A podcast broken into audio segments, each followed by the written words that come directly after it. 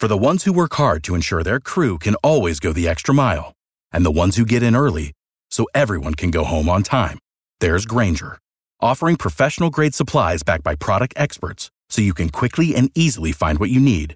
Plus, you can count on access to a committed team ready to go the extra mile for you. Call, clickgrainger.com, or just stop by. Grainger, for the ones who get it done.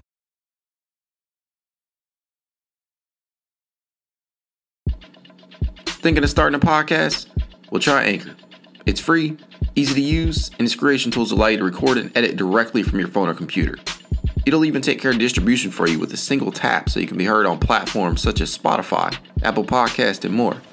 Also, Anchor is the only place you can publish video podcasts directly to Spotify. Man, you can even make money using Anchor in a couple of ways, including ads and podcast subscriptions. It's truly everything you need in one place to make a podcast. So make sure to go download the free Anchor app or go to anchor.fm to get started. Again, download the free Anchor app or go to anchor.fm to get started today.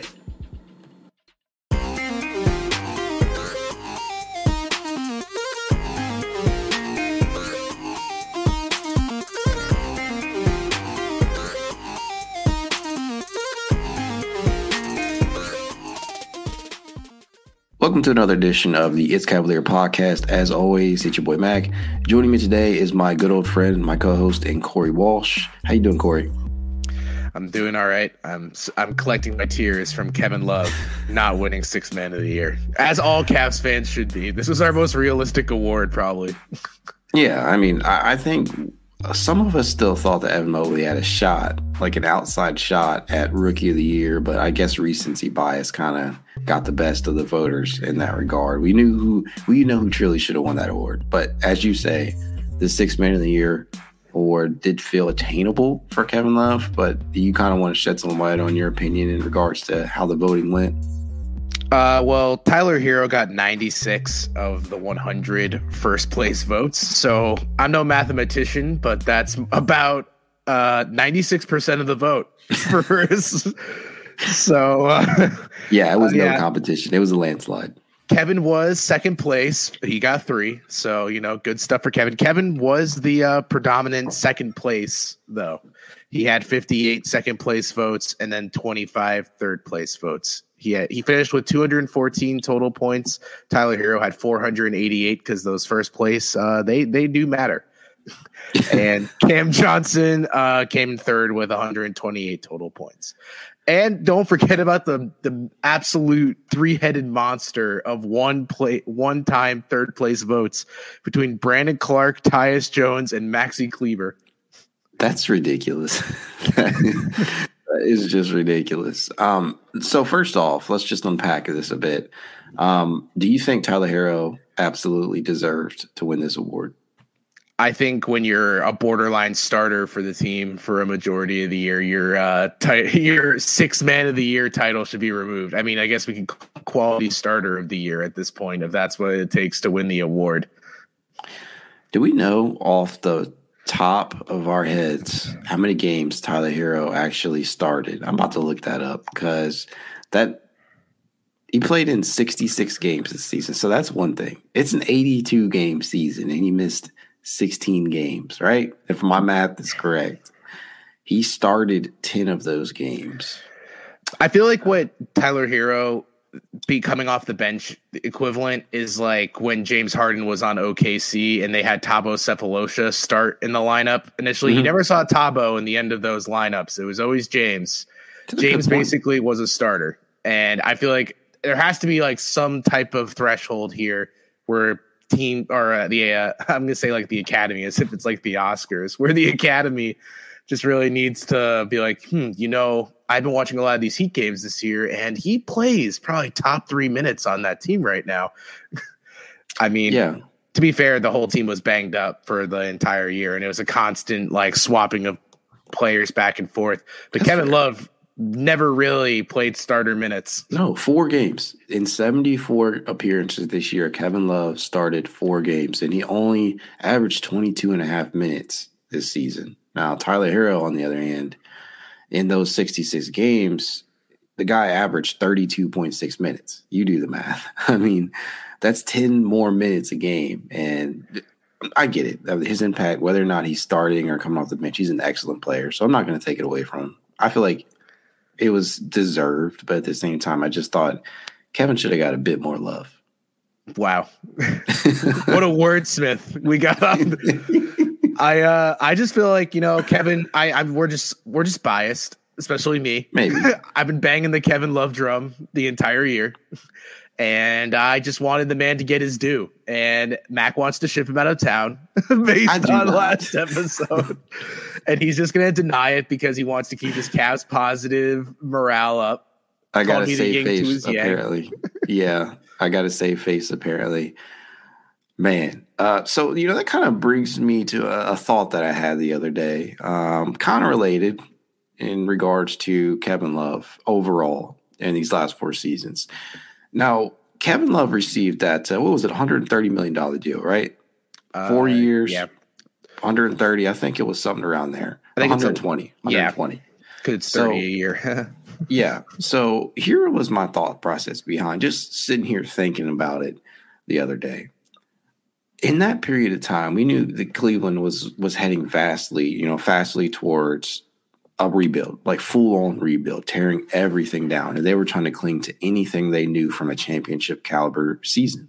And so handing Kevin Love the extension at that point in time didn't seem like that big of a deal. Um, probably from an organizational standpoint, just because you wanted to kind of hold fast and hold tight to that identity that you that you once had and you wanted to bring some type of component into the into the rebuilding, which they have thus far. And so when people discuss the albatross of his contract, you know, just just the pure dollar, you know, the dollar aspect of it. This guy's averaged about $30 million a year over the last three, four years. And we obviously knew he was never going to live up to that production. But I will say this people act as if Cleveland has been a free agency destination for its entirety, and it hasn't. They knew they were not going to attract any star player. They were not going to attract any star level talent here to accelerate the rebuild, in my opinion. So, for people who are still kind of crying about the money of it all, it's not a big deal to me anymore. Just because I feel the team has been now in a, put into position to build through the draft. They built organically, and they still have Kev, and Kev might end up signing a much cheaper deal to remain a Cavalier once this next season's up if he isn't traded, which I don't think he will be on a serious note. But I'm just saying all this to say that, man, I don't really mind the contract anymore. Like it, it doesn't bug me as much as it once did, just because I do not feel that they would have attracted a star caliber player during that period of time. You know, I kind of look at the uh, Kevin Love deal as what the Hornets did with Gordon Hayward mm-hmm. last season. I want to say it was last season was when he was signed to Charlotte, but it's kind of like if you're Charlotte or you're a Cleveland and you're a small market team and you, you're never going to attract like higher mid or high talent to come to your town unless you got like exciting young players. And at the time, neither franchise really had either. No. And when you look at the Kevin Love deal, like you said, it, it, was more that like they didn't want Cavs fans to feel like when LeBron leaves the second time, everything's gone. Yeah. That like they're like, oh well, when LeBron left the first time, they were kind of caught off guard and they didn't have any. They're like, here's Mo Williams and Varejao. and then that didn't uh, for it's like sentimental value, but in terms of like on court talent, those players solely relied on LeBron's production to be relevant. At least with Kevin Love, he had a pre LeBron resume. And people were like, well, now Kevin can step back into the fold and he's part of the championship team. There's some sentimentality mm-hmm. there. He didn't necessarily also just have to be a reminder of the good times because he was still Kevin Love. And maybe as we fa- grew to found out, Kevin Love was never going to be Minnesota Kevin Love again. And that's just a combination of his body type changing, I believe, and just because he got accustomed to refining his game to fit into the championship team and like to play with LeBron, he became much more of a perimeter oriented player as opposed in Minnesota. He was a back to the basket offensive hub guy.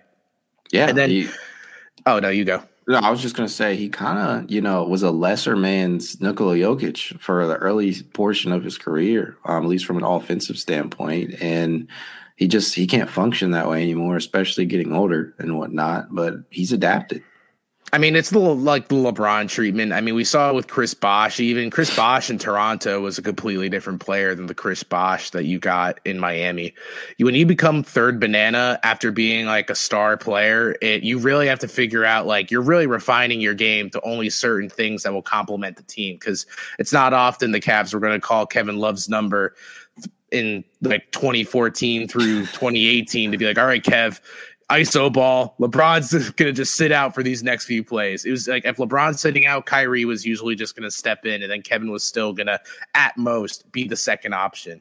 It always felt like Kevin Love's most impressive performances were when he was just lights out from three. It was never that like he just completely took over a game. It's like, oh, Kevin Love's hot tonight. Awesome. We're going to win because if Kevin Love's on fire, usually just means the offense is just getting a massive bonus. Except for that Trailblazers game.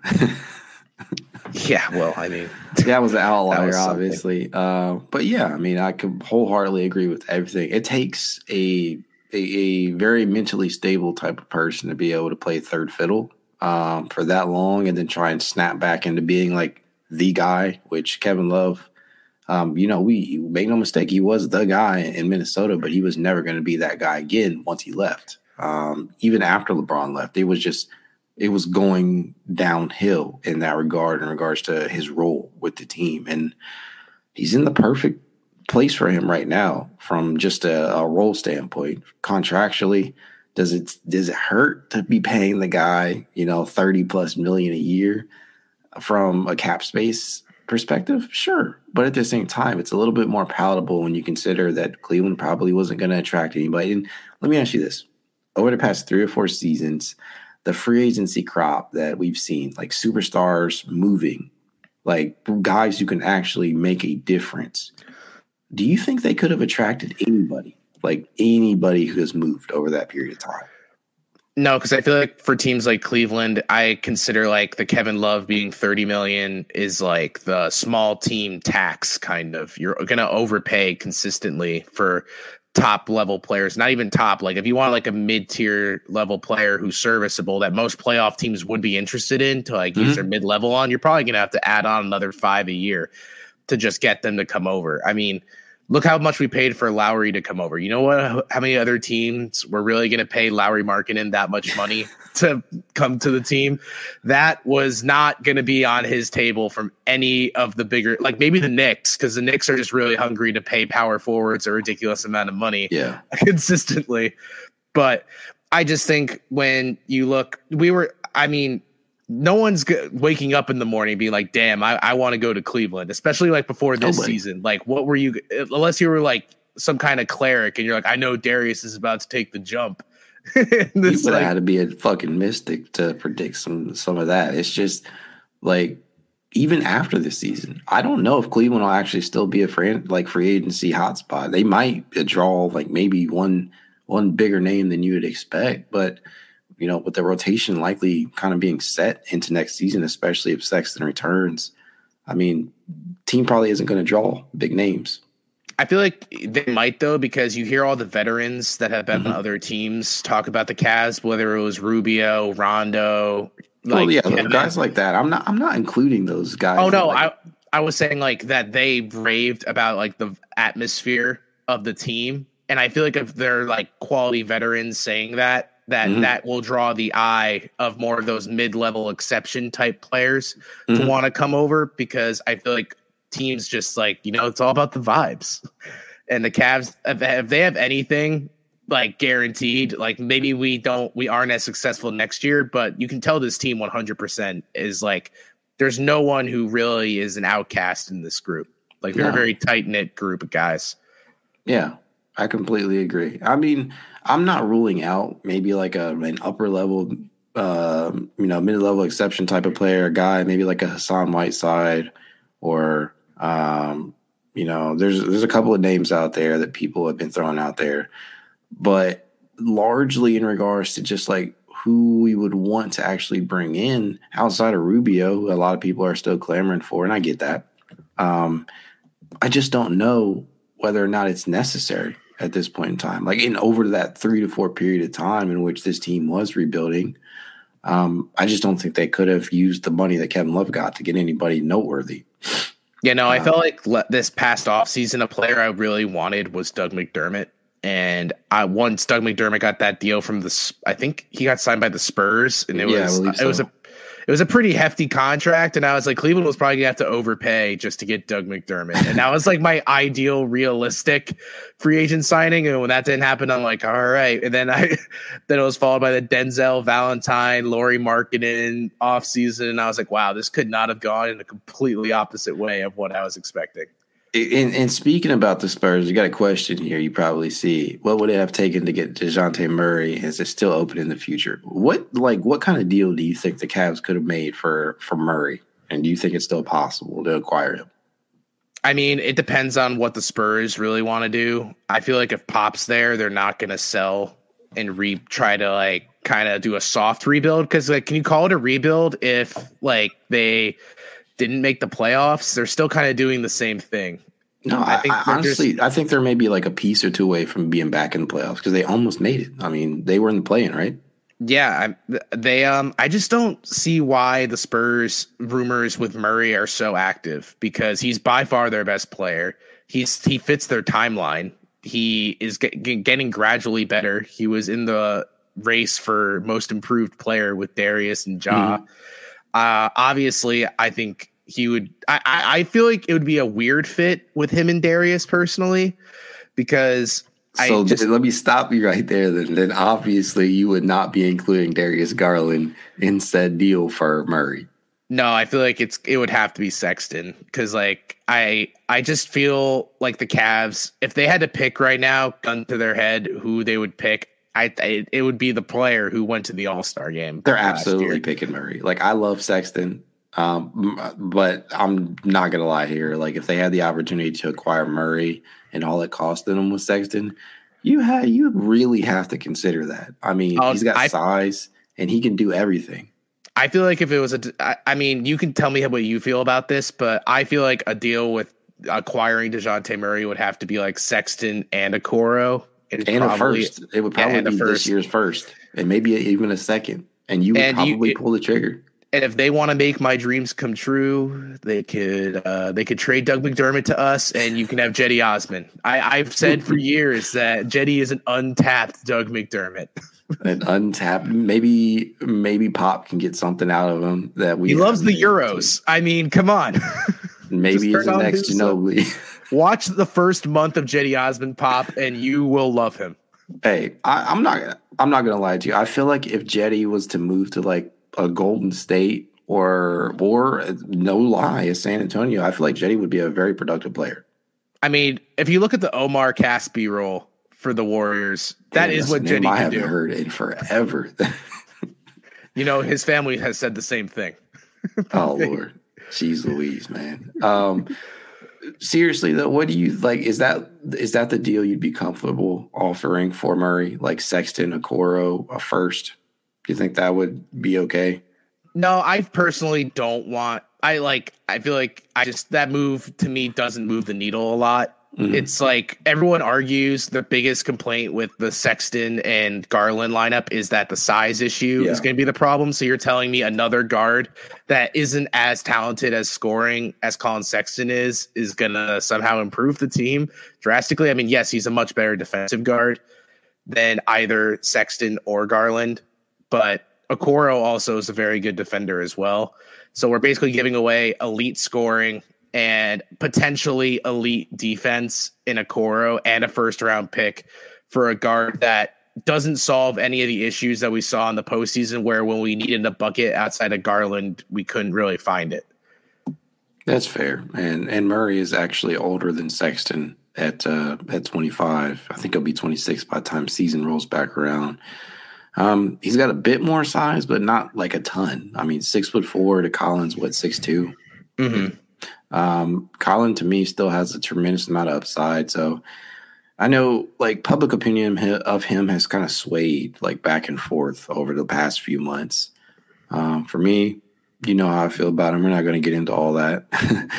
uh, but what I will say is this: like, I, I, obviously want Sexton to be a part of this core, and uh, in saying that, you know, we can go ahead and get into our our points tonight, and that's just kind of talking about some of the scenarios, uh, some of the directions the Cavs could head in um, going into next season. And so, um, as a point of reference, I just wanted to let you know if you did, weren't already aware, I, I believe the Cavs have 11 players under contract uh, for 2022-23.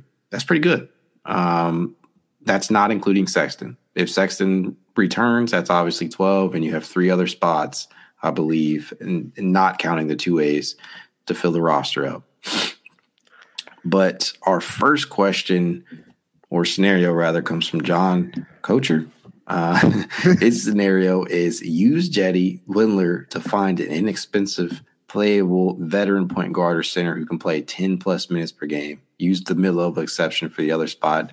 Draft best wing available that fits roster's needs. And he also reserves the right to change uh, change that opinion if the pick jumps up in the top four. You know, that's a good caveat to have. You, you had to include the caveat. Well, way to be safe. Uh, yeah. Um, in terms of saying use Cedi or Windler, mm-hmm. uh, Windler's value has to be a zero. you would literally have to attach, like, you would probably have to attach a first rounder with Windler just to get rid of him at this point. It's not even that he's like a contract hold. It's just like teams are going to be like, why can't we just get him when you cut him because that's more likely and he's free. Like I'm not going to take a flyer on Dylan Windler and then expect to get like a quality veteran in return, and the salaries don't even wouldn't even match whatsoever. We'd just yeah. be getting another player. It'd be like the equivalent of like the Cam Reddish Kevin Knox trade, where two teams just swap their failed projects with each other and just be like, "Well, I sucked at this assignment, but let's see what you're let's see what you see can what do. You with can yours. do with them, yeah. And, and and just to clue you in, Dylan's making is going to be making about four million next season. Keep getting them checks, Dylan. I mean, I would gladly if you want to pay me to ride the bench. I'll yeah, no, the, that. The Dylan Windler trade to me is like the equivalent of in Arrested Development when Tobias Funke just goes like, you know, the therapy doesn't work for other couples, but maybe it'll work for us.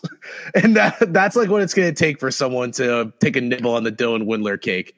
And I don't see that happening. Cedi is probably going to be the player that gets moved. We if we looked at the at uh, the postseason as any indication, him and JB uh, don't seem to be on the best of terms in yeah, terms He's on a relatively movable, you know, salary next season. is Isn't it like seven? Yeah, that deal is like very affordable. Which at the time I remember everyone was like, kind of like, why are we Groaning. signing? Why yeah. are we signing Cedi? But then you look at the numbers and it's like, at the end of the day, it's not impossible to move. If like, regardless, teams will want that salary just because it's gonna be so easily moved from team to team. Cedi Osman could become a journeyman before our very eyes. Yeah, which means I he's going to go to the Lakers. the Cavaliers have actually been sneaky good at being able to like do contracts in that regard. You know, for every Tristan Thompson, J.R. Smith, Kevin Love type of contract, there's a Larry Nance, Lauri Markkanen, Cedi Osman type of deal out there. Um, very movable deals. Yeah, I don't know if I'm going to put Lauri in the uh, the same tier as Cedi and Larry. I feel like when I saw that play standpoint, I'm just saying, like, if you wanted to gauge the value of a Lauri Markkanen right now, you could move him if you needed to. Yeah, like I said, New York's always calling. you got a power forward from Europe. Yeah, That's it's awesome. not like a it's not like a John Wall esque or Russell Westbrook esque. Uh, we're not touching that deal with a ten foot pole. It's it's one of those that you could legitimately still get value out of him if you wanted to move on. Same applies for Cedi. and we obviously see Larry Nance Jr. balling out right now. Well, had been balling out for New Orleans. Rest in peace, Larry. you like the Cavs are done. Jeez Louise. Uh, so I guess my question for you in regards to this question is is there really a, a uh, an inexpensive point guard or center out there you could see the Cavs getting with the combined salaries or at least Jetty's salary? Not really. Via the trade market? I don't think so. I feel like the, the, the league is pretty abundant with guards, but mm-hmm. at the same time, it's like most teams don't really want to move off of theirs. I feel like, and why would I feel like that's like bargain level deals, mm-hmm. and I can't think of many teams that are willing to get rid of their bargain level backup guards. I mean, I know the Knicks are desperately trying to separate themselves from Kemba Walker, but I'm not mm-hmm. trying to take Kemba Walker and his like replacement hip as my backup point guard Jeez, anytime soon. John Flash shootings much. Uh, Raul Neto. I mean, come on. Uh, I know a, a, guy's name who's been floated out there even before this season in regards to Cedi, which they've been linked a lot, is Terrence Ross. Um, would you re-explore yeah. that deal? I mean, yeah, if it was available, probably, but I feel like I don't know. I feel like we're kind of past the point of where I think Terrence Ross is gonna really move the needle for me. Eleven and a half million next season. I think a lot of people look back to 2K and be like, "Man, Terrence Ross was a great eighth man on my 2K my team," and they're like, "That's going to translate." You can't well. even give my dog a sixth man. You got to give him the eighth man. Jeez, Dude, he's like a 76. if he's your sixth man, Mac, your GMing is interesting. you don't even want to know who my sixth man is in 2K right now. We're not going to get into that. Um, but yeah, he'll be making 11 and a half next season, and then he'll be an unrestricted free agent in 2023. So I mean, I wouldn't give anything up for him. I'd just wait till he hits free agency the following season if you really wanted him. Um, because Cedi will about, be off the books. Talk about magic wings. We could also just bring up Gary Harris for like the 90th time. yeah, what are your thoughts on Gary Harris? I mean, seriously. I think Gary Harris is a very overrated player.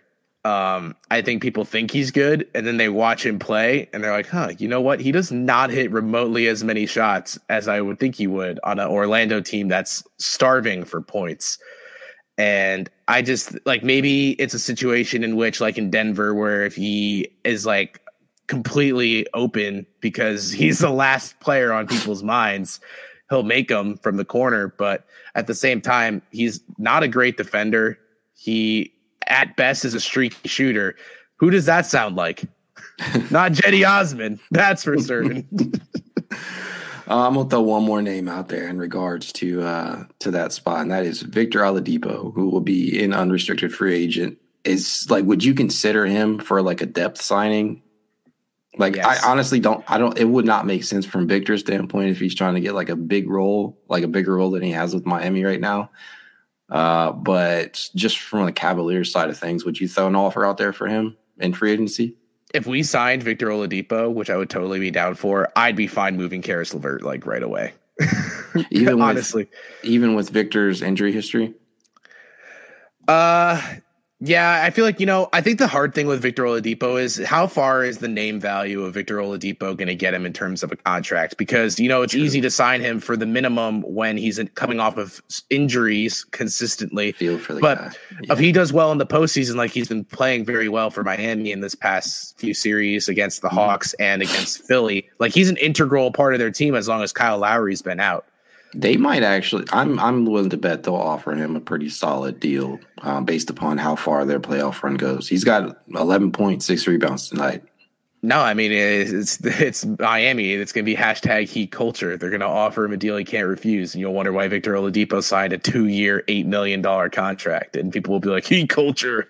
Heat yeah, I mean, the reason and, it's not like the guy is like hurt, like starving for a role there either. He's played 22 minutes tonight, and he is apparently tonight he was the seventh man. So I mean, that's not bad. That's like a Kevin Love kind of role, um, in in in regard in regards to minute totals at least. But yeah, I mean, I, if they had the opportunity to get Oladipo, seriously, I would definitely consider that and maybe have to reevaluate whether or not I'd want to keep Caris just because Caris is. Uh, his contract would probably be far exceeding what you could get Oladipo for.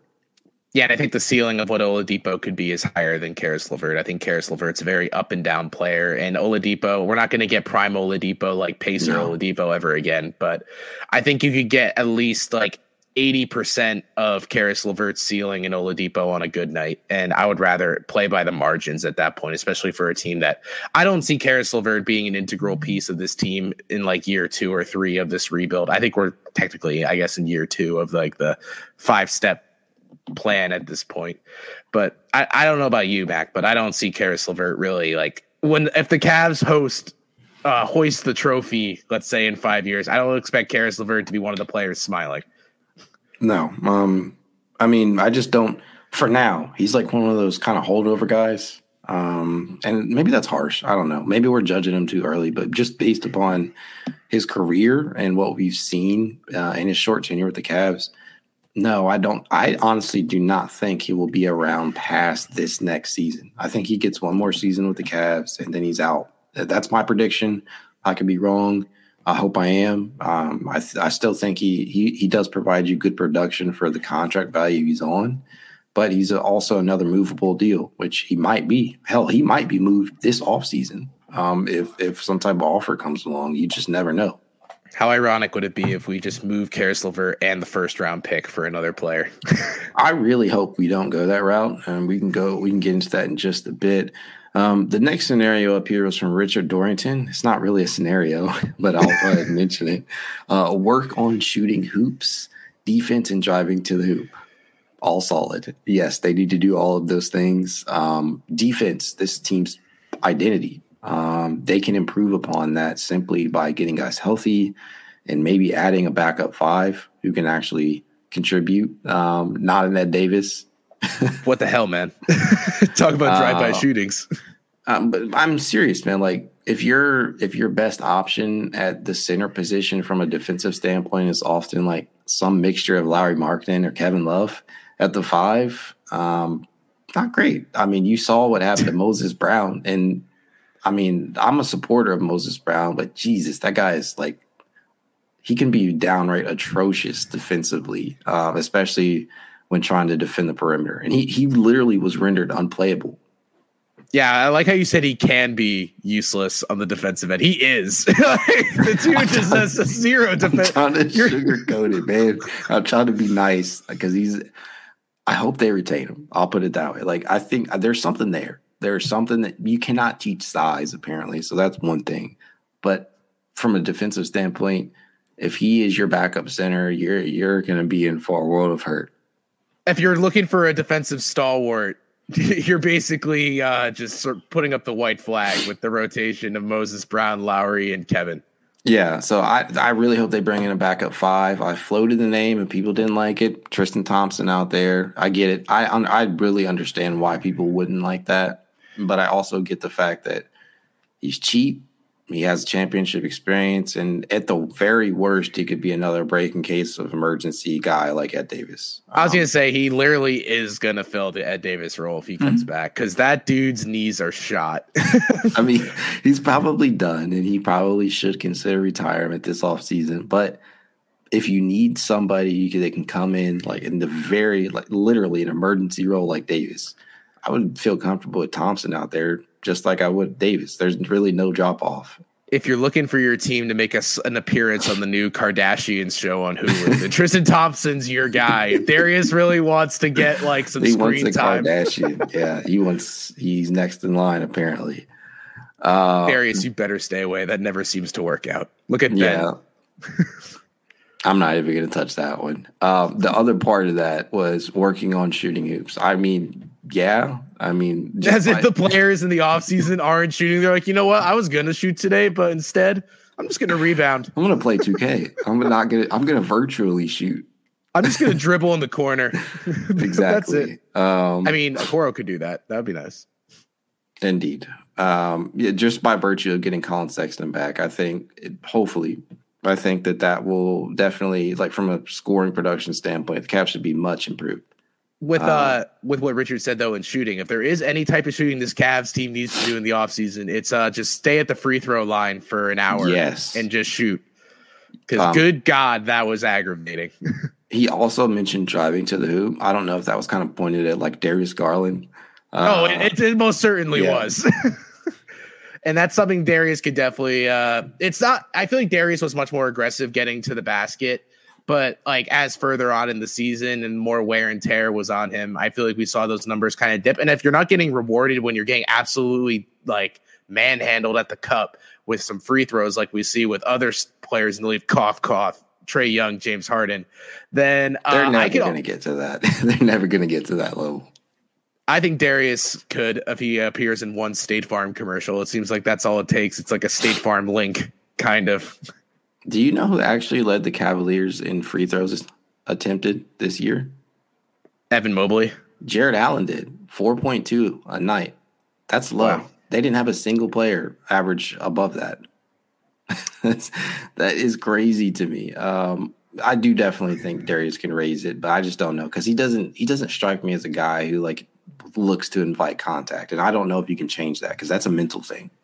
Yeah, going to Jarrett Allen being the leader, that's kind of weird because I felt like last season, correct me if you felt differently, but I felt like Jarrett Allen was like pretty automatic from the free throw line. I think he was like an 80% free throw shooter last year. And I felt like that really took a dip this season. And Yeah. I, I just felt like everyone outside of Kevin Love and Darius was not a good free throw shooter. Yeah, so Jarrett Allen on the year shot 70.8% from the free throw line. Um, I mean, from our big man, that's not terrible, I suppose, no, but, but it is I a felt like last. Yeah, well, what was it last season? Shoot, uh, Intern. Look, I tried. I tried to tell you guys on the last episode when he made the intern comment, he was talking about me. um, actually, no, he actually shot sixty nine percent last season. I all right. So Slight I just want. I just want people to know that um, it felt like 80% to me. And I am sorry that I didn't have the numbers on the top of my head. I'll have like three people like at me on Twitter tomorrow morning when this episode comes out being like, dude, what the hell? He never shot 80%, idiot. And I'll be like, I know I am. Thanks. Yeah. So interestingly enough, um, Darius Garland only averaged three and a half. So you had literally no guard average more than that, um, which is a bit troublesome. I feel like Collin could have got there had he played longer. He probably Collin probably would have led the team had he been healthy. If there's one thing Collin is not afraid to do, is attack the cup. Yeah, yeah, certainly. Uh, and I really hope we get to see that next year. Although they've like kind of changed the rules since you know Sexton really got long periods of play time. We've seen guys be impacted by that, a la James Harden. That's that's such a lie. You look at the numbers, like initially, it's like what the NBA always does this every year, where they're like, "Oh, here are the new rules," and for like the first month, everyone's like, "Oh my god, the game's radically different." And then if you watch like an NBA game four months later, you're like, "They're calling a lot more of these ticky tack fouls." And then I remember there was a chart they showed, and it's just such high exponential growth in the amount of ticky tack fouls. And then you're like, huh, you know, now that I think about it, Trae Young does get a lot of bullshit foul calls now that I think about it. Look, dude, like I'm not disagreeing with you. I'm just saying, like, you can clearly. I don't know if it's mainly free throws or if the dude is just literally breaking down right before our eyes. But James Harden is just not the same dude anymore. You mean Jimbo Slice? Come on, man. Jimbo Slice. Jeez Louise. Oh man. Uh, next up from Aaron Allendorf. Honestly, the offseason can go in multiple directions. Trade the pick and a few players for a very good player. I don't know, man. Uh, keep draft picks and grab Eason or the kid from Kansas. He's talking about Agbaji. Uh, extend either or both Collin and Caris. Make some addition like getting Rubio back or Covington. That's an interesting name, Robert Covington. What do you think about that last point? I don't foresee the Clippers getting rid of RoCo anytime soon, seeing as they acquired him and Norman Powell in an Mhm. absolute swindling of the Blazers. Definitely was a swindle. Jeez Louise. I mean, if you ever told me that all it took to get Norman Powell and Robert Covington, two very solid wing options, is to give up the Justice Winslow project, I'd be the Mhm. first one in line to take that ticket. I remember when that trade happened, and I tweeted like, "Oh man, well by this logic, I'll get the Cavs should be able to get Brandon Ingram for Cedi Osman in a second round pick, and then some some uh Brandon Ingram burner account like the like added me being like Brandon Ingram's never gonna be worth a I second, you that. idiot. yes, I I, was like, remember that. I'm like, did you whatever, man? Yeah, that um interestingly enough though, Covington will actually be, I believe, an unrestricted free agent next season. So I mean Yeah, he no, could be available. Yeah, no, I was just saying like if they traded for him, odds are I feel like They're if there's gonna try and anything that. Clippers team loves to be, it's versatile Mhm. and having a lot of position um swapping players is exactly what they want. They want wings that can guard two through four. And if you you can swap Kawhi and Paul George minutes with some RoCo minutes in between, that's like exactly what they would want. Yeah, I mean that's fair. I he's only 32. Obviously, he'll only, only be 32 or 33 at the start of next season, which is in NBA terms, depending upon your play style, can still be very young. Um, probably get some productive years out of him, so he'll probably end up staying with the Clippers. But you never know. Um, in regards to some of these other ones on here, like trading the pick, and I think we already commented on this a little bit earlier, but like in my opinion, I really do not want like they have three picks this this uh this draft. At the very least, maybe trade a second rounder. because I don't see three picks being made. I do see two. I had a video um, that I put out earlier about a, pro- a, draft prospect that they should look at. But you should watch it. It's a great video. Thanks. Um, did you really watch it? yeah, I did. Uh, yeah, but I how dare you? Like wait, what the hell, man? At first, I was like, yeah. And I'm like, wait, whoa, what's happening? Uh, um as far as like the draft is concerned like i think it would definitely behoove them to at least select two players maybe move the the the late second round pick but do not get rid of that first round pick like you can you can definitely still this is not necessarily like a top heavy draft i wouldn't even call it like a like a star studded draft i think it is a deep draft i yeah. think it's filled with players who have the potential to be quality rotation players, some star level talent towards the top. But if the Cavs do end up picking at 14, which I believe they have a 97.6 chance, four. I think that's what it is. Yeah, four. You got it. Uh, 97.4 chance to select at 14, which I really believe that's probably what they're going to do. Um, but even if that is the case, you can get a quality rotation player there um, not a developmental guy. And then in the second round, um, I'll just go ahead and say it. Um, there are a couple of guys that you should look at. If you swing and miss on Rubio, look at a guy like uh, Dalen Terry, uh, the point guard out of Arizona, who is maybe more so developmental, but would fit nicely, especially from a defensive standpoint. Yeah, I mean, the um, fact of the matter is, with all second round picks, they're pretty much developmental. Yeah, you know, I mean, like, they're you're never going to get like a fully finished product out of those. And if you can find like one part of a player that you think is like pretty refined it doesn't mm-hmm. not necessarily completely refined player but like someone that has like this one trait that truly stands out then you've hit on a second round pick. That's just my personal opinion. No that's completely true. Like you you're really throwing darts at a board uh when you're picking in the second round. There really is no certain thing in any draft period in the second yeah. round is even more so difficult to predict. I mean, like as you saw in that video, like Manu Ginobili, Draymond Green, guys like that, those guys, no, there was no real way of knowing that they were going to be as great as they have been. Jokic, um, yeah, there's there's countless guys who have been second round picks who've had pretty good NBA careers. Isaiah and, Thomas was the last pick of the second round. Yeah, and for a period of time, you know, it's as weird as it is to throw his name around, um, he was a very good player for a, a, very good point in time to that hip injury. So um, you never really know what you can get. So I think they should keep at least one of those two in the second and probably just the draft. early one. Yeah, it's going to be really high. It's like a borderline 39. first round pick. Yeah, they they pick 39th in the second round, and um, I think you can get at least at the very least you're going to walk away from this draft if you don't move any picks with a immediate rotation caliber player, whether that be Agbaji, which is my pick, um, or um, another developmental guy and maybe Dalen Terry. But um, someone that sells the Cleveland Charge season tickets. yeah, he'll probably like whatever that second round pick is. They're definitely heading to the Charge. Um, but I'm not moving that first rounder. So that that that's just my opinion. We'll see what the Cavs do. Stay strong, Mac. it's draft yeah. season, baby. um, this next one comes from M. Cardina. Um, exclusively focus on player development with the guys we have here. Help Okoro, Markkanen, and Mobley become better spot up three point shooters. I like this one because it's simple. Um, give me your take on it. I think that's something the Cavs have been doing pretty much for a lot of the off seasons. I mean, if there's anything that the Cavs have done really well besides draft, it's develop these young players over time. I'd say the player that we seem to not be seeing as drastic of a spike from lately has been Okoro because you kind of look at Darius and Sexton and po- probably I would expect Mobley to probably follow the same curve of just noticeable each season taking drastic leaps. Yeah. I think Okoro's was more of a subtle leap, which makes sense because he was a lot more raw, I think, than both any of the other players I just mentioned coming into the draft.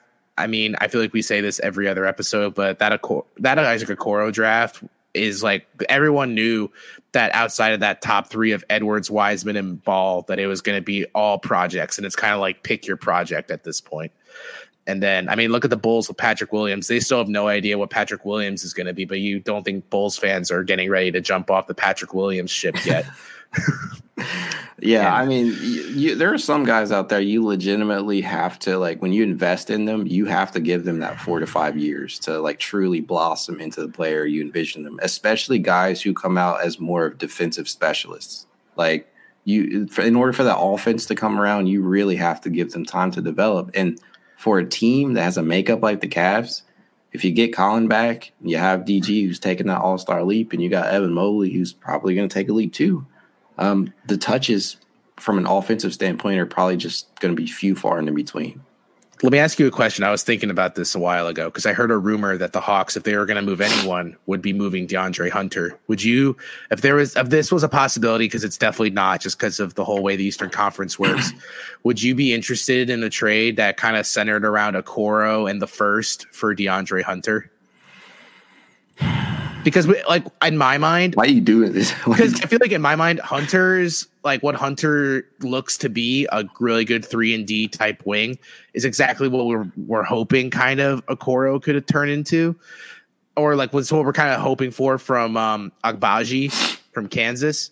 Yeah. And i i was just wondering because that would probably he would probably step into the three for hunter and then move Markkanen into the bench. But i feel like that also just answers a lot of our questions. But I wanted to know what your thoughts were. It would definitely warrant serious consideration because I feel like the player that Hunter is now is maybe what Okoro can be after this next season. Um, it, it really is tough just because I see like the offensive development. It came a little bit this season. I think we talked about this the past few episodes. He did up his three point percentage, but it came at a lower volume. Um, really it all still boils down to confidence for him and knowing what his role is going to be. Um, I feel like Hunter is a little bit more like you can see he has more confidence than Okoro. I think that's clear as day, in my opinion. And for what the Cavs, um, he's got good size. He's six eight. He's listed at 225. I mean, he fits the mold what the Cavs really are looking for from a wing standpoint. So I would consider it, but you're, you said Okoro and the first? Yeah, I just like it's like I'm trying to think because I don't think an Okoro for Hunter makes sense for either team. It really no. doesn't make sense at all for the Hawks because um, they're looking for someone to play with Trae, kind of. Yeah. And Okoro wouldn't do that at all. I was just really just throwing it out there. Spitballing. I couldn't, okay. I couldn't really think of like a trade that would really work out for the Hawks. I'm just more thinking like if a player like Hunter became available, would you want to trade Okoro for him? Because I feel like Okoro has the most attractive value of a young player that we'd be willing to get rid of? A one to one swap, I would definitely consider it. And I, I hate to say that because I'm really high on Isaac Okoro's potential. Same. I don't want it to be a slight against Okoro that I even brought it up. It's just yeah. more, I'm just trying to think of who's attractive to other teams. Like, like yeah, when you talk about like um, guys who would have some type of value that are not immediate core, like like not movable guys, like obviously DG, uh, Evan, Jarrett, um, you know, you can include Collin in there. Um, Okoro probably has the the most trade value um, of those next tier of guys down. And for him, like, here's the question. Um, and I know you're just spitballing here, but here's the big question. we saw that Okoro was dang near unplayable in the playoffs. Hunter, on the other hand, it would if the Cavs had a playoff series, a full, uh, full at least four games, do you think Hunter ends up in that same type of doghouse role where he just doesn't play? No, I felt like because like what I saw in that Heat series from Hunter was that he definitely can hit some big shots and he's willing to take them, which is something mm-hmm. I feel like even Okoro at times looked very skittish still in the postseason. I feel like if he didn't hit his first one, he was like, "Well, this is probably I'm not probably going to take another one." Because I remember that Nets uh, play-in game, he took his first two shots, they didn't go in. Then I felt like Okoro just kind of went into his shell offensively and was like, "Well, I'm not going to take these because it's just obviously not my night."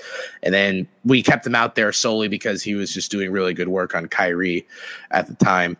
But then, um, you know, I think Hunter Hunter kind of just fits the playoff mold of yeah. what teams want. They want that three and D wing. They want someone that if like their numbers called, if like let's say just for the Hawks, like Trae Young was pretty abysmal in this Jeez, Heat series for a that's while. Not even the right word. It was trash. I'm just kidding, but yeah, if you want to like, if you want to have beta level guards like Trae Young not shoot, then you can have DeAndre Hunter step up to the plate and hit down some clutch threes.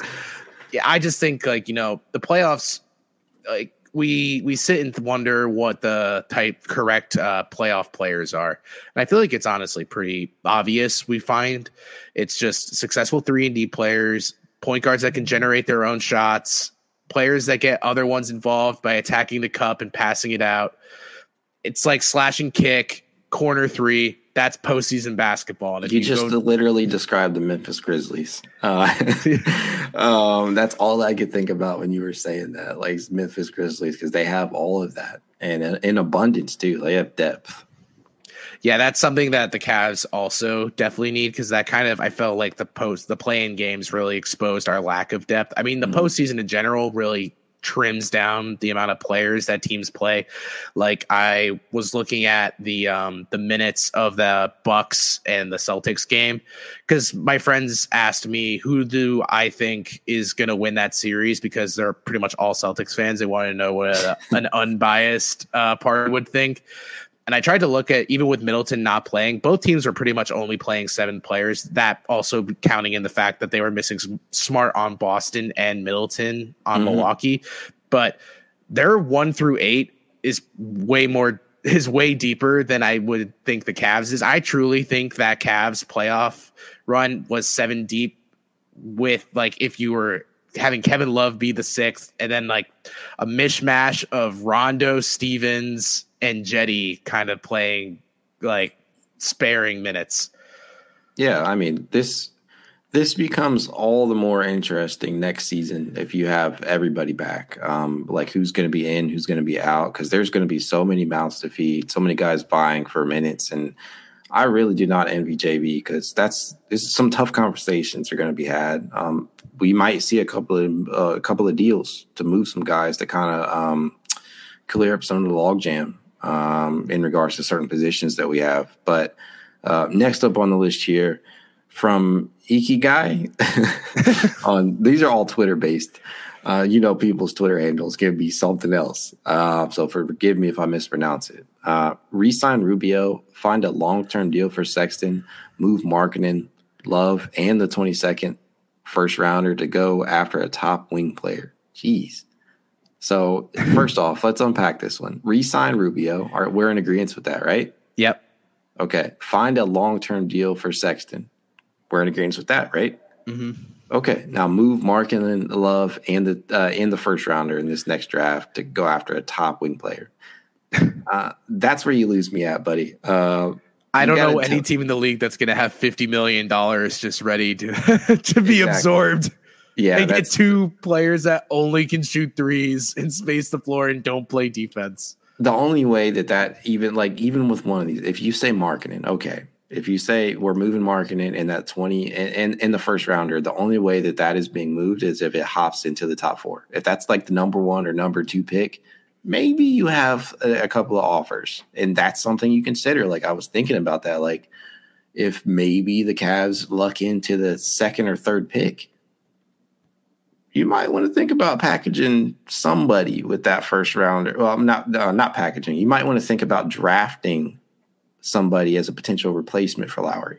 Um, Paolo Banchero. Yes, um, there's a couple of guys in that in, in the top four spots that you might really in the top six, if you ask me, um, that that you can really consider possibly moving on or moving Lauri to the bench for. And so that's the only scenario in which I see the Cavs moving that pick is if they move up into the top four and somebody makes them an offer they can't refuse for like Lauri, um, the first rounder, and maybe like a, a throw in. I don't know, maybe Dylan Windler, like we were saying earlier.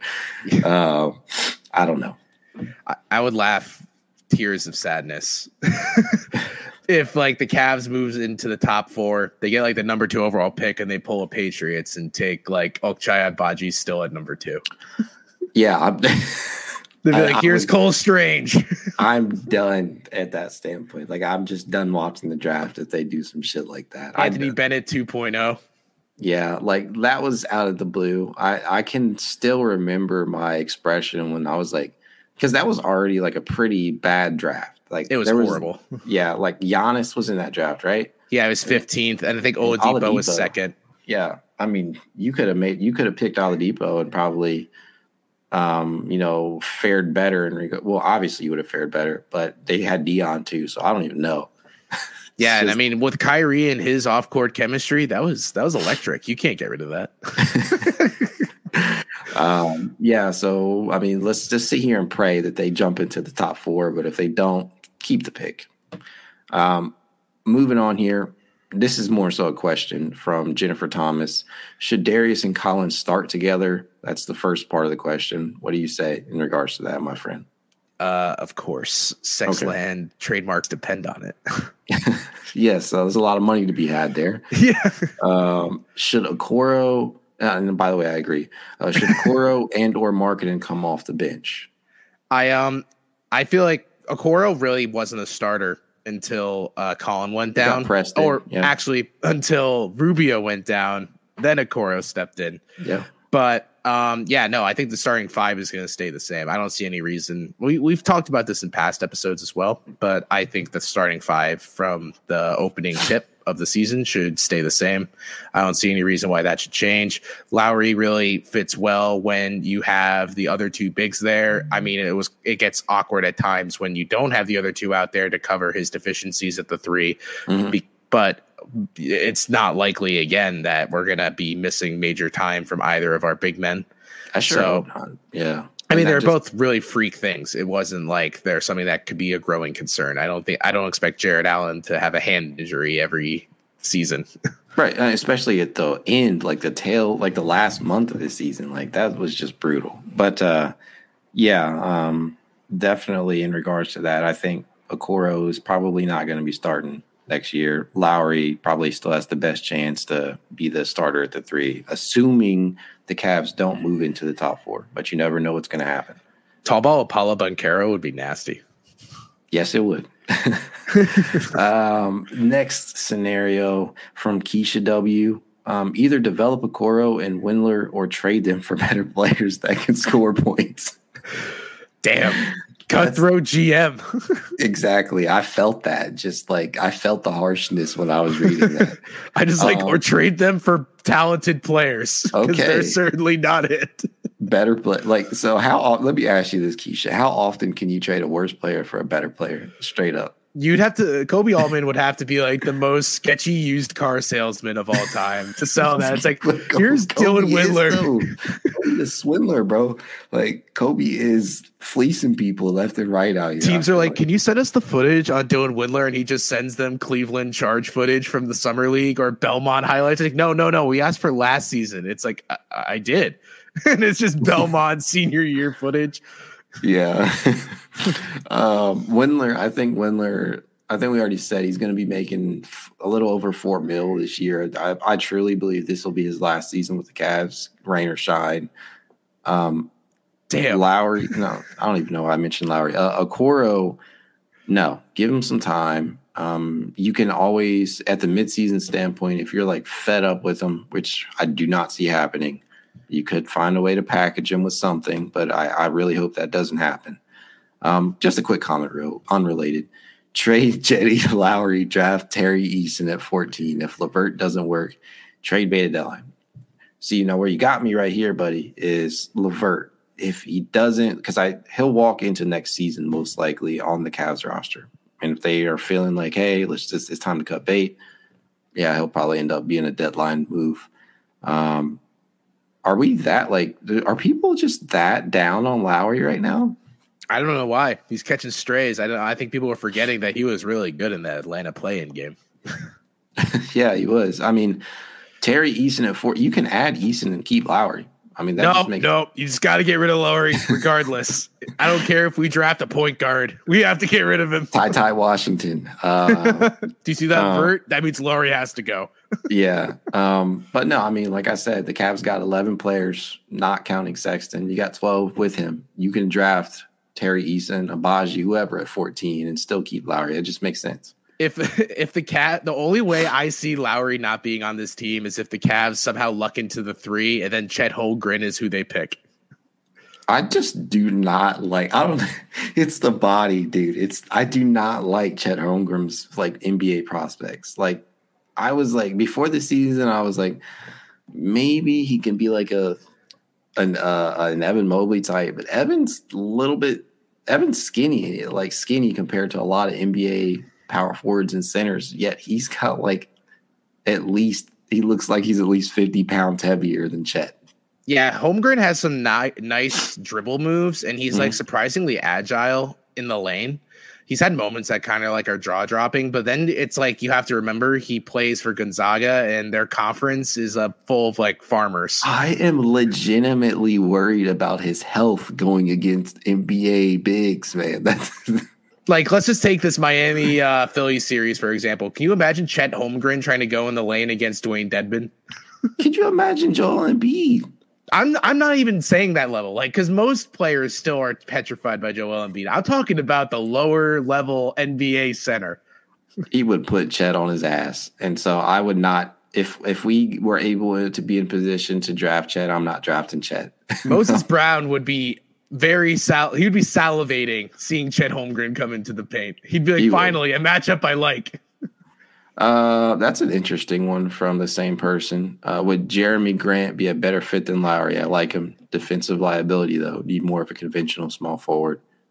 I, th- I feel honestly, it depends upon the deal because I feel like you have a lot of uh, potential for a lateral move here.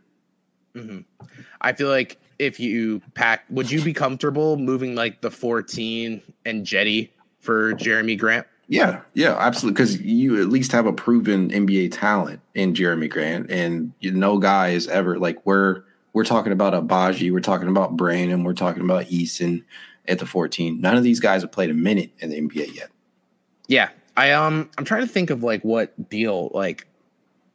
I would want to say like the they probably wouldn't want Cedi. It'd probably be like Caris in the 14 or something. I don't know, something more talented than just Cedi in the. Yeah, 14. they're they're like that again, we're just getting into scenarios in which the Cavs would likely have to move up in order for their pick to have appeal. Like it's this is a literally end of the lottery pick type of thing. Like uh, it's not going to have a lot of curb appeal unless you're attaching like an a talented player along with it. It also depends on the board at the time that the pick. Like we don't even True. have to say that the pick. It like it could be during the draft. I think picks have more value honestly during the draft than they do before the draft because you know what's on the board. And like when you just trade blindly for a pick before the draft, you don't know who's going to be available. I mean, like look at the Markelle Fultz draft when the Celtics had the first pick and they traded picks with uh, Philly. And they didn't even need to do that. they got Jayson Tatum either way. yeah. Oh man, that that was a a crazy draft. Good times. Alrighty. Next up here, I like this one because I missed this guy.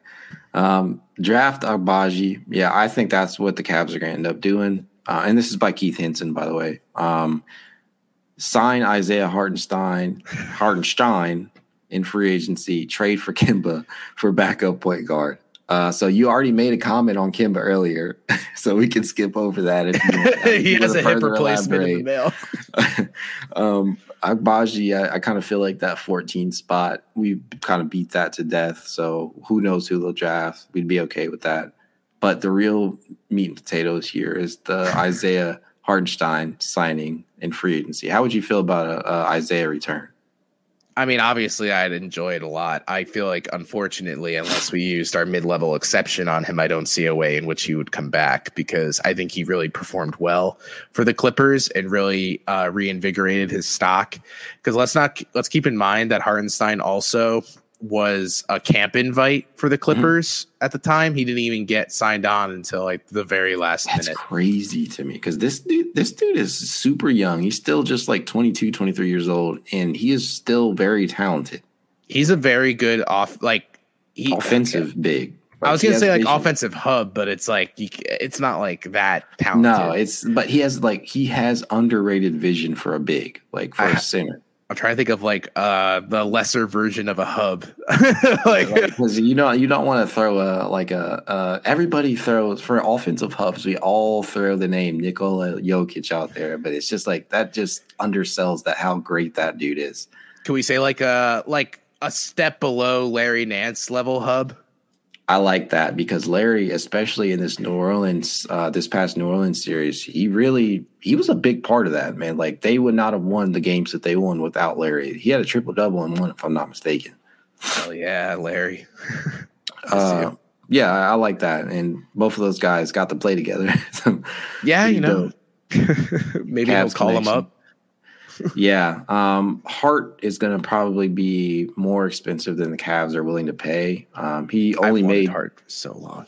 I wanted him to return this past season. I just knew it wasn't going to happen, uh, especially with Mobley, you know, being the guy that they wanted all along. Um, 1.7 million he made this season. He's going to be looking for a payday. Get them checks. Can't blame him. Yeah. So, I mean, hopefully that would be nice. I just don't see it happening. And um, I know you already made your comment on Kippa, but I did want to look at his salary. I don't. Do you know how much he's making this year? I think that Knicks deal was like three years, fourteen million or something. It's nothing like too, but they're gonna cut him anyway. Like they don't want him at all. Yeah, I mean, dude's 31 and he's a smallish point guard. He'll be making nine mil next season. They'll probably look to release him. Was it 218? 218 uh like the deal? Yeah yeah yeah, yeah right like two yeah right around 218 yeah um pass. I, am much more pass. in the market for that's uh, the entire mid-level deal. That would be like the entire mid-level wouldn't it? Yeah and you would get a player that the new york knicks who didn't make the play-in deemed unplayable Yeah, I mean, no, I'm good. I mean, you'd be better off bringing Rondo back um, if he wants to, if he's going to retire. Who knows? Um, that said, no, there, there's other additions. You you would literally, to me, be better off drafting a point guard, um, yeah. not with the first pick, uh, first rounder. But uh, next up here, we got another question from the same person again. Uh, Nic Claxton is a free agent. What would you think about bringing Nic Claxton to town? I don't think the Cavs can afford it. No, I don't honest. think so either. uh, he is obviously probably going to be looking for a bigger role than the Cavs would probably offer him to. I think he'll go back to Brooklyn. Honestly, I do too. Perfect fit for him there. Um, I, I honestly think like any backup center the Cavs get is going to have to be okay with not having a huge role. He's going to have to be comfortable keeping the seat warm that Ed Davis leaves behind. yeah, I mean, sad but true. I mean, when you think about the dearth of bigs the Cavs have right now that they want to feature, um, if you want to consider Lauri, like it, like it's so weird. Like I don't know what the hell to consider Lauri. Is a wing? Is he is he a big? I don't know. But he's Lauri, a forward held hostage at the three. there you go. That's a good way to put it. Um, Lauri, Evan, Jarrett, Kev. You want to give all of these guys minutes, and I just don't see a fifth big like truly getting any type of big role every night. So, yeah, no, uh, tough scene for the centers. yeah, I mean, that's why, like, literally, that's why we're talking about guys like Tristan and uh, Hassan, and there's others out there, uh, Dwight Howard. Um, I think no. DeAndre. DeAndre. No, no, these are terrible. I like the first two. The other two are very awful. Oh, whatever.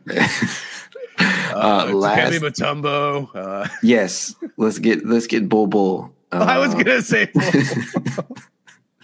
uh, last but not least, from Sexlin equal more Avalanches. I agree. uh, draft Branham or Agbaji. See if you can get a cheap Rubio deal because at that age, coming off two ACLs, you can't expect what you saw the first two months. That's the harsh reality right there, man. That dude um, is a um, doctor, that's for sure. everybody loves Branham. Everybody, well, everybody loves Agbaji. Little, a little talk about Branham at 14, but we'll see.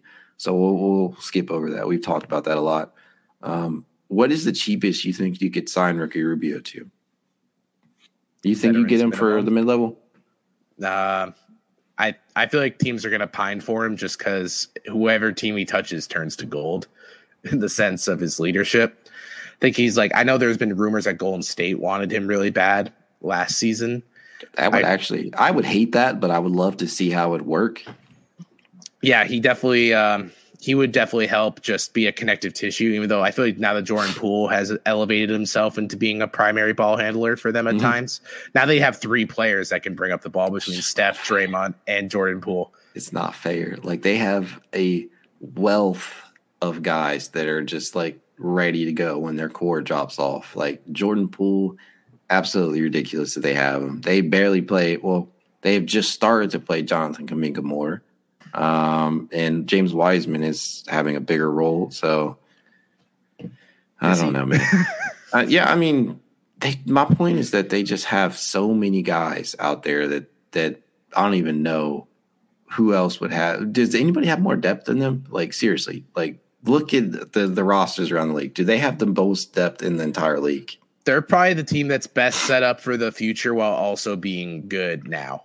Like because they have unique. They have Poole, Wiseman, Moody, Kuminga for the future. And then they have their uh, Splash Brothers and Draymond and Wiggins now. Yeah, exactly. And and they have some ancillary pieces. Like I think they still have Lee and yep. yeah, and uh, Iggy. Yes, Iggy, the ageless guy out there. Otto um, Porter. It's, it's a deep ass roster. I really legitimately think they have the deepest roster in the league. Um, and it's unfair because like they, the Warriors are so easy to hate. They're like the easiest guys to hate in regards to basketball. Um, but just to kind of close this point out on Rubio, I think we said in the last episode, I do not think Rubio will be ready for the start of the season. No, he won't um, be ready until um, like January. That's my opinion, though.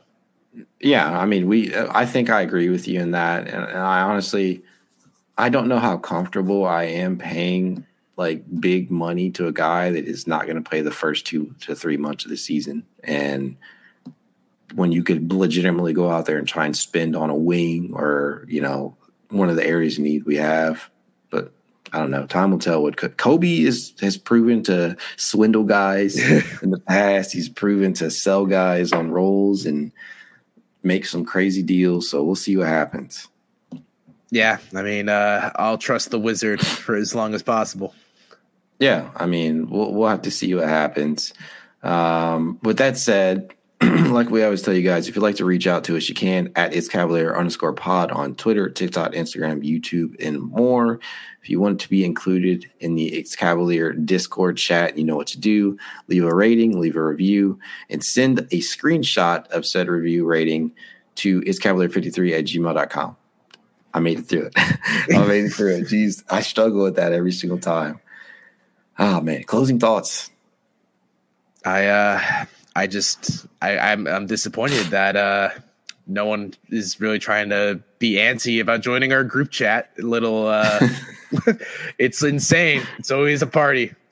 Uh thanks, Tate boys. Uh yeah, I mean, dude, it is what it is. I guess nobody wants to talk to us.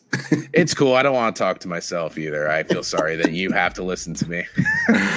Dean, where you at, man? We, hey, uh, Dean, take my spot as co-host. Mac would really appreciate it. yeah, I'll be like, bye, Corey. I would be too. yeah, he was like, I need to take Corey's spot. I'd be like, done. Jeez, Louise. Um, I don't know, man. I'm just I'm hoping because the I think the draft lottery is like literally two weeks away. So I'm praying for some luck here. Um, hopefully, we'll, we'll record at least probably one more time before then. But we'll do um, a live pod during the draft. It's a good idea. Lottery. Mm, it's a good idea. We will definitely and draft, I guess, because I locked us into that. So you're welcome. you did. you did. We'll have some guests on there. Uh, so tune in. You guys Hell have a good yeah. night.